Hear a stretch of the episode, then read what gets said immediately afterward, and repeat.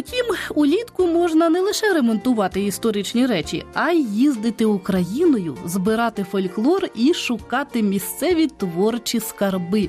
Саме так, наприклад, роблять працівники музею Івана Гончара. Тож зараз ми вирушимо в етнографічну експедицію разом зі старшою науковою співробітницею музею Катериною Міщенко.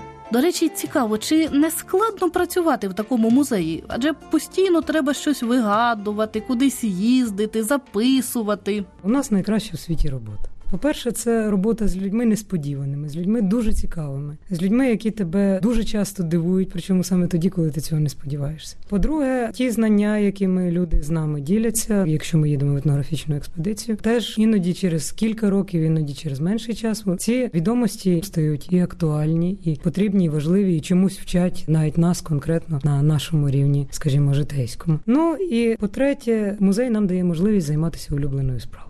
Це важливо і це визначально, я вважаю, для кожної людини знайти те, що було би саме до душі. В роботі поєдналася і робота, і хобі, і захоплення, коли ти йдеш з роботи і з задоволенням думаєш про те, що би можна було ще придумати, що би можна було ще зробити. Так, ми любимо свій музей. Але все-таки складно, мабуть, у ці всі експедиції їздити. Якщо, власне, говорити про експедиції, на жаль, у нас цієї роботи навіть менше, ніж нам хотілося б. Бо кожна експедиція, після неї треба привести в порядок те, що записане. Бо зазвичай це виходить так, що поїдеш на кілька днів, а потім кілька місяців ту справу впорядковуєш. Тобто треба розшифрувати звук, треба змонтувати відео, треба поробити креслення для архітекторів, ну, мистецтвознавці, тобто якісь статті, якісь ідеї працювання цього всього. Тобто це робота немала, і звичайно, що коли за щось таке засідаєш, то будеш в ньому сидіти. Але крім усього іншого, крім цієї роботи, такої експедиційної, в музеї є багато іншої роботи. Є виставки, є різні заходи, фестивалі. У нас в музеї дуже багато цього. За них відповідають різні люди, але значна частина науковців має ще й таке навантаження, що відповідає, скажімо, за якийсь захід, за якусь виставку, за якийсь фестиваль. Тобто буває і така робота. Буває робота з людьми, які приходять просто на місці тут у Києві. У нас є ціла така рубрика записів, які вважаються експедиційними, але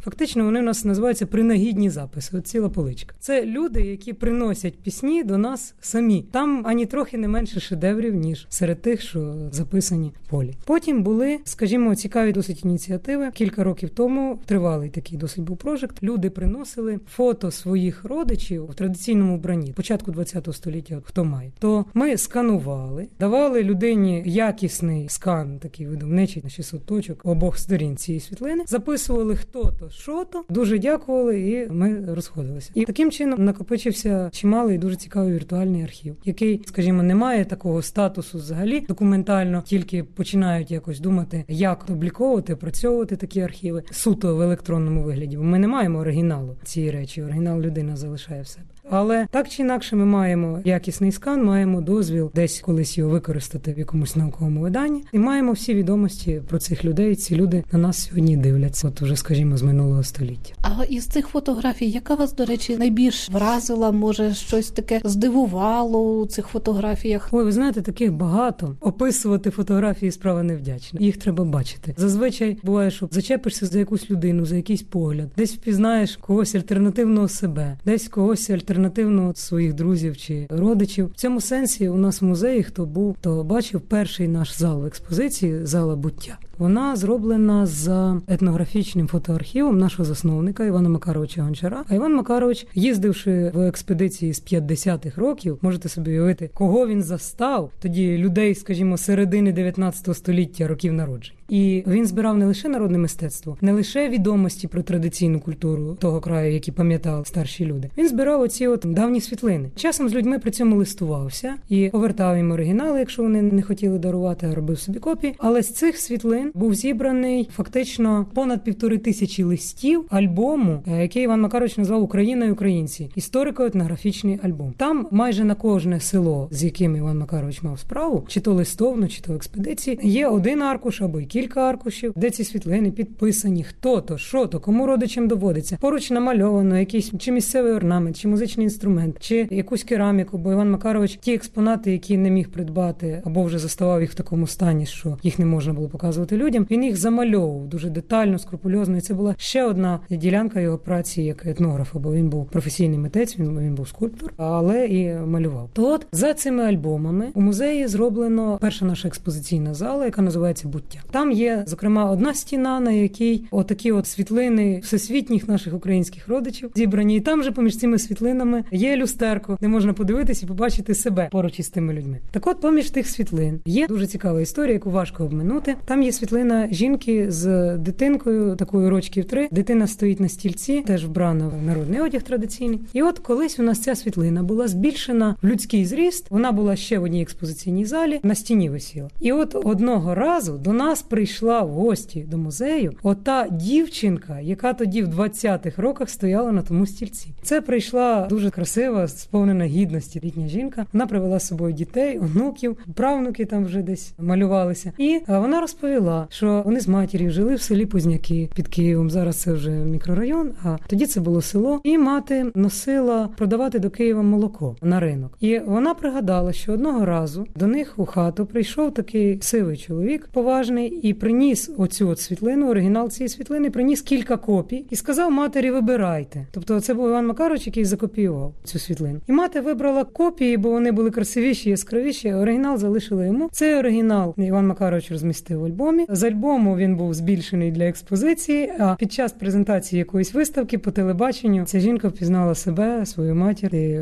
прийшла до нас. Ще були ситуації, коли люди серед оцих от світлин, фактично загальний огляд, знаходили своїх родичів і таким чином допомагали атрибутувати, тому що бувало, що світлина невідома, хто то і звідки якось затерлося, загубилося.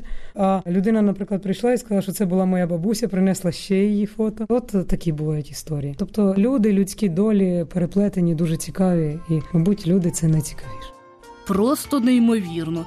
Отже, у музеї Івана Гончара історія оживає. Ви знаєте, вона фактично і є жива. І це якраз, можливо, найцікавіші моменти нашої роботи. Це тоді, коли оце минуле, раптом ти бачиш, як воно в тебе на очах стає позачасовим. Ми маємо справу і любимо мати справу із споконвічним, з тим, що було вчора, але в будь-який момент може стати сьогодні і може так само перейти завтра, бо воно наше, воно в нас живе, воно здатне себе захистити. Це стосується, власне, всього. Наприклад, я як фольклорист можу говорити про те, що якщо брати от традиційне українське річне обрядове коло. Люди за всіх часів були однакові. У них були одні потреби, вони любили, вони журилися. Їм треба було і посміятися, їм треба було і поплакати десь колись. І традиційна культура, традиційне мистецтво дозволяло реалізувати все, будь-які порухи людської душі. От ті сумовиті пісні дозволяли вигойдати цей біль, це горе, бо були війни, були різні там нещастя і так далі, але люди залишалися, люди продовжували жити, люди зберігали свою здорову основу, тому що вони могли вчасно реалізувати свої емоції через цю всю сферу. І коли ми сьогодні, наприклад, або йдемо колядувати, або заводимо десь традиційні веснянки біля церкви на Великдень, ці всі молодіжні забави позачасові. Моментально набігає купа підлітків і молодих людей, тому що це для вже більш-менш дорослої, але не одруженої молоді, тобто традиційно це там, скажімо, п'ятнадцять, вісімнадцять, дев'ятнадцять років. І там є де і силу прикласти, там є багато цікавого, там є багато красивого, і воно настільки переконливе і настільки захоплює, що той, хто до цього доторкнувся, так чи інакше це затягується. Виходить мала куча, більша, лучша, більше ще лучша і так далі. Тому що в ньому є все, що потрібно.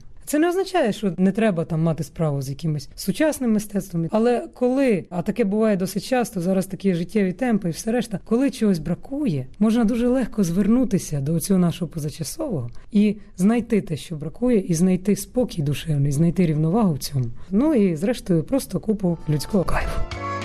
Хоч як ми захоплюємося сучасним мистецтвом, а наша традиційна культура все-таки перебуває поза будь-якою конкуренцією.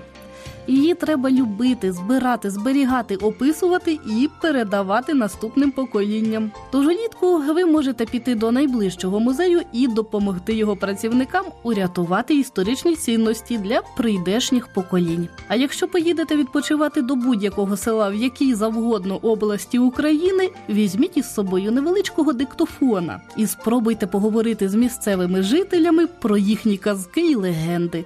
Повірте, такого ви ще ніколи не чули і не переживали. Тож спробуйте. А на сьогодні все. З вами була культурологічна програма «Золоті ворота» і ведуча Олена Ткаченко. До нових творчих мандрівок!